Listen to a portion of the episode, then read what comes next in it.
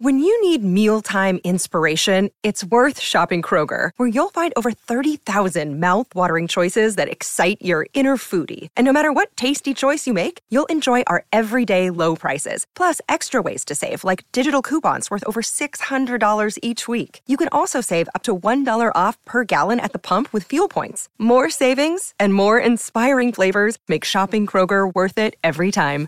Kroger, fresh for everyone. Fuel restrictions apply. The voice of Husker Nation is on the air. This is Hail Varsity Radio. Insight, opinion, expertise, along with the biggest names talking Nebraska sports. Join in with the show at 402 489 1240 or 1 800 825 5865. Now, here are your hosts, Chris Schmidt and Elijah Herbel. Welcome to it. It is a road show Thursday. We're here at the Single Barrel, 9th and P, downtown Lincoln. Thursday road show. Chris Schmidt, Elijah Herbel inside the graduate as skies are a bit gray with some mixed in sunshine, but it's still warm. It's still pleasant. Still uh, kind of a summer fall mixture before Old Man Winter gives you the double bird. But uh, get on down. We invite you to the single barrel. We're here on Thursdays. We're here on Saturdays. Back here noon to two ahead of Nebraska Purdue, and then uh, the following uh, following the contest, the uh, the the 12 round affair we, we, we all think may happen uh, here for real red reaction so uh, find us here at the single barrel really appreciate the good folks here for having us out. Chris Schmidt, Elijah Herbel, and Hail Varsity Radio, uh, presented to you by Cornhead Lager, the perfect beer to enjoy while watching your favorite game. Purchase and help support NIL through the 1890 initi- initiative. When you buy Cornhead Lager, it heads right directly to that NIL. We will talk recruiting a tough decommitment for Nebraska. That's kind of on the doorstep. We'll get there. Plenty more from Matt Rhule as he spent time with the media today, just in front of Nebraska Purdue. And uh, we'll also uh, get a little glimpse into the latest GB Rewind, that uh, fiery halftime speech maybe you've seen on social media uh, with him. Uh, laying it down for his football team before they went out and secured things against Northwestern. Numbers to get in 489 1240, 489 1240, and uh, can also dial us up 800 825 5865. Across the state where you hear us on the Hail Varsity Radio Network, email chris at hailvarsity.com. Follow Elijah. Awesome Twitter follow at Herbal Essence. Find me. I don't know how awesome I am, but give me a follow anyway at Schmidt underscore radio. Walter's already in. Walter was in at 404 Central Standard Time, and I can just hear his voice saying, Well, we're waiting. Uh, that's what he says. Dion's already in. He's uh, fired up with all of his emojis a football, a corn cob, and a heart. And uh, you can also chime in with the Hail Varsity YouTube channel. Watch us, uh, watch the show there, and find it on the Twitter uh, feed as well, H at H Varsity Radio. Elijah, that's all the business, my man. Uh, busy weekend of football. Some games of interest. We'll check in with Danny Burke in about an hour and a half. Gary Barnett in hour two. And then Brandon Vogel from Counter Reed will be with us at 425. We'll get Vogues' take on this Purdue and, and Nebraska matchup. A lot of really smart coaches have always said you got to beat teams that look like you. And the teams, as you entered into Big Ten play that you thought looked like you, or you were on the same par or better than, at least on the recruiting trail, were the Wisconsins and the Iowas and the Penn States and the Michigans and the Ohio States. You go back 12 plus years, that's what the expectation was. Well, the expectations, Elijah, continue to grow for this football team and the expectations for guys that have seen some spot duty, they've been forced into the forefront because the storyline this week and this Saturday will be Nebraska's offensive line and run game. But Purdue's one of those teams that they've had your number. Northwestern's one of those teams that has had your number. Illinois, stop me if you heard it before. But right now, you have a chance to kind of flip the script and go 3 and 0 against those teams. Nebraska fans, not all, but a lot of you say, okay, you look at, at a Purdue, you look at a Northwestern, you look at an Illinois, and you say, well, damn right, Nebraska should not ever lose to them. Uh, maybe once in a great while you get stung by them, and it's been more so the uh, the rule versus the exception. Uh, Nebraska has a chance to kind of change that narrative on Saturday and go two dose games above 500 in the quest for six. But it's a huge game for both teams. Yeah, it really is. I mean, you look at Purdue, what they have coming up. They're two and five coming out of their bye week. They can really only afford to have one more loss if they want to go bowling this year. And oh, which is next Michigan week. next week. so you know Ryan Walters, he's going to have his team ready to go. They're going to understand what's at stake this week, and what's at stake this week for them is a bowl game. And sometimes you see teams like this with some fire, and they're sitting at five and six the final week of the regular season. Think back to Ryan Walters final game as a Colorado Buffalo. They're five and six coming to Lincoln, hoping to make a bowl game against the Huskers. And what happens? Alex Henery tears their heart out, and then Ndamukong Suh stomps all over it with a pick six at the end of the game. So he's been there. He's been in these shoes before. A lot of teams have been understanding your backs are up against a wall. And uh, and you really need to get a win, but for this Purdue team, it's just a little bit earlier in the season. As Dion chimes in and says they're way better than their record, I think that's true. I think they're better than a two and five team, and I think they believe that they're better than a two and five football team, and they understand the task in front of them. If you want to make a bowl game, you got to start it out coming off your bye week. You got to beat Nebraska. You got to take your lumps against Michigan, if we're being honest here. Regardless if they know your play calls or not, you're going to take your lumps. And then you follow that up with Minnesota, Northwestern, and Indiana to close the year. So the toughest task among the four remaining games you have to win is probably Nebraska, and they get that coming off of a bye week. They're going to know the task in front of them. They know it's going to be crappy weather. It's going to be Big Ten West football, and it's going to be kind of that risk aversion story for both of these teams and who wants to win a game. Who's going to make fewer mistakes on Saturday? That's probably the question.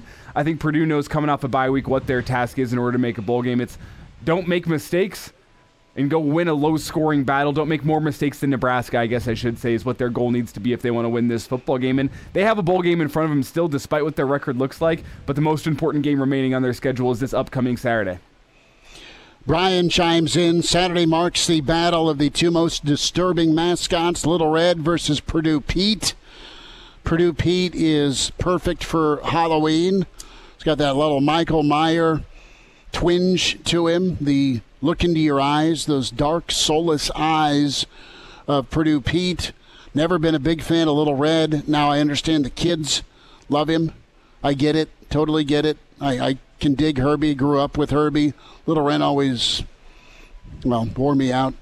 But Purdue Pete's just kind of crazy and scary. And I mean, you have a history of, of astronauts and brilliant math people that have gone to Purdue, uh, and and they have their history. They they've kind of been a a spot where a lot of good quarterbacks have come out of. Uh, Hudson Card, what what is he all about?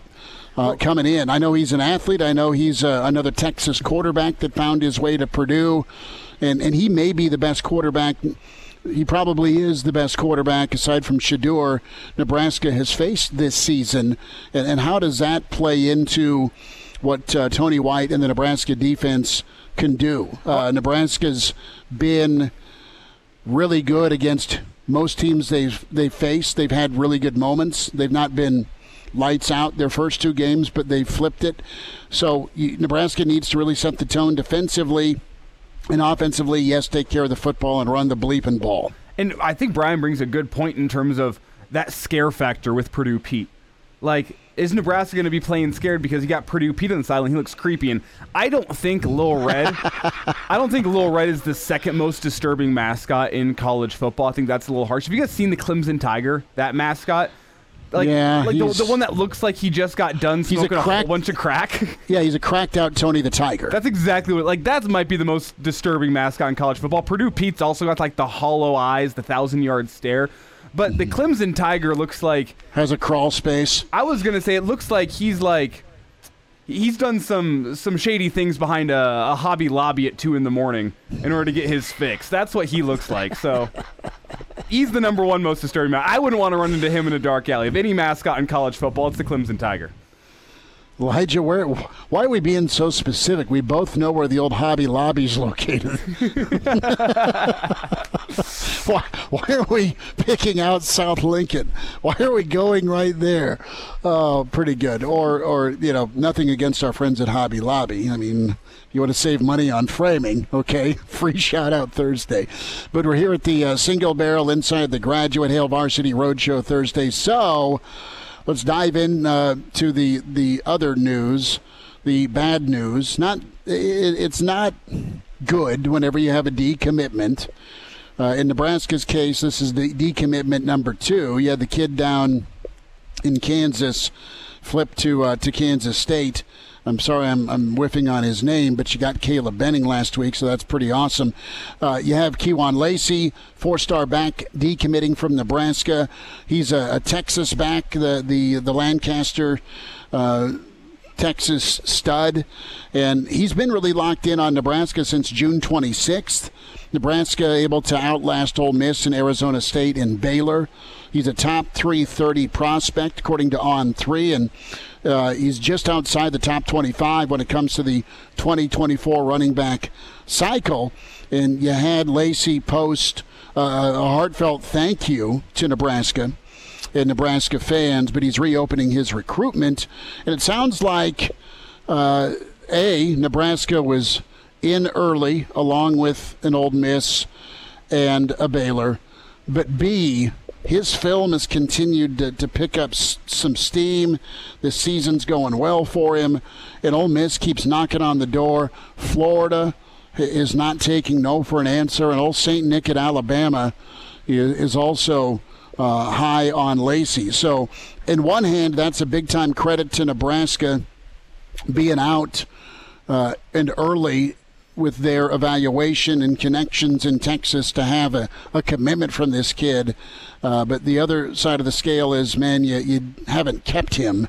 Uh, and, and kids are going to look around, and you know what? Nebraska will keep the door open. They'll handle it the, the right way.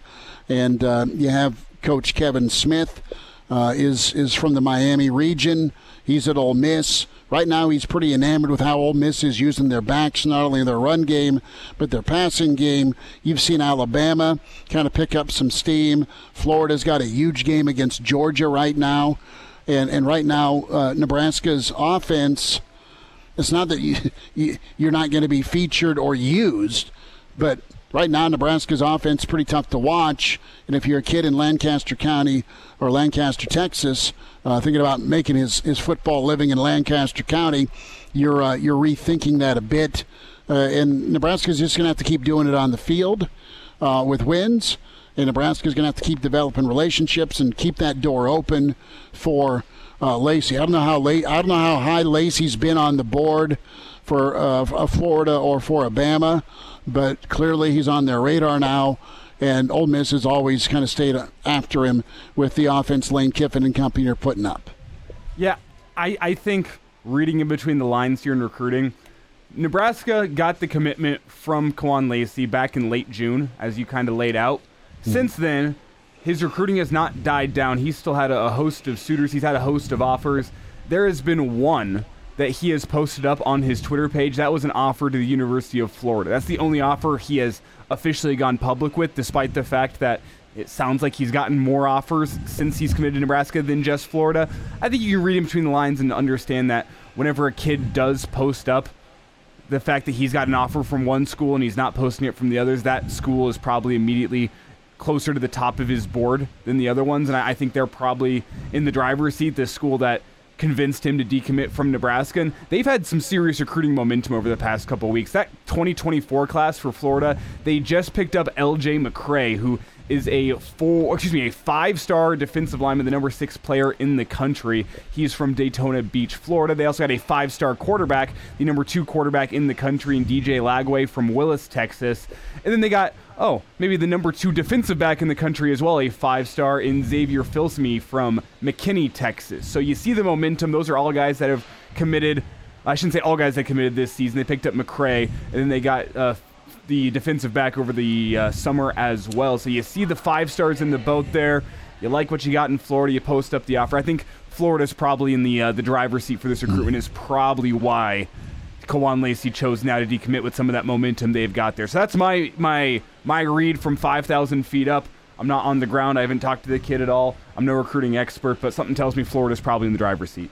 Yep, Florida's been hot after him. Uh, you've got a, a, a Q McHugh.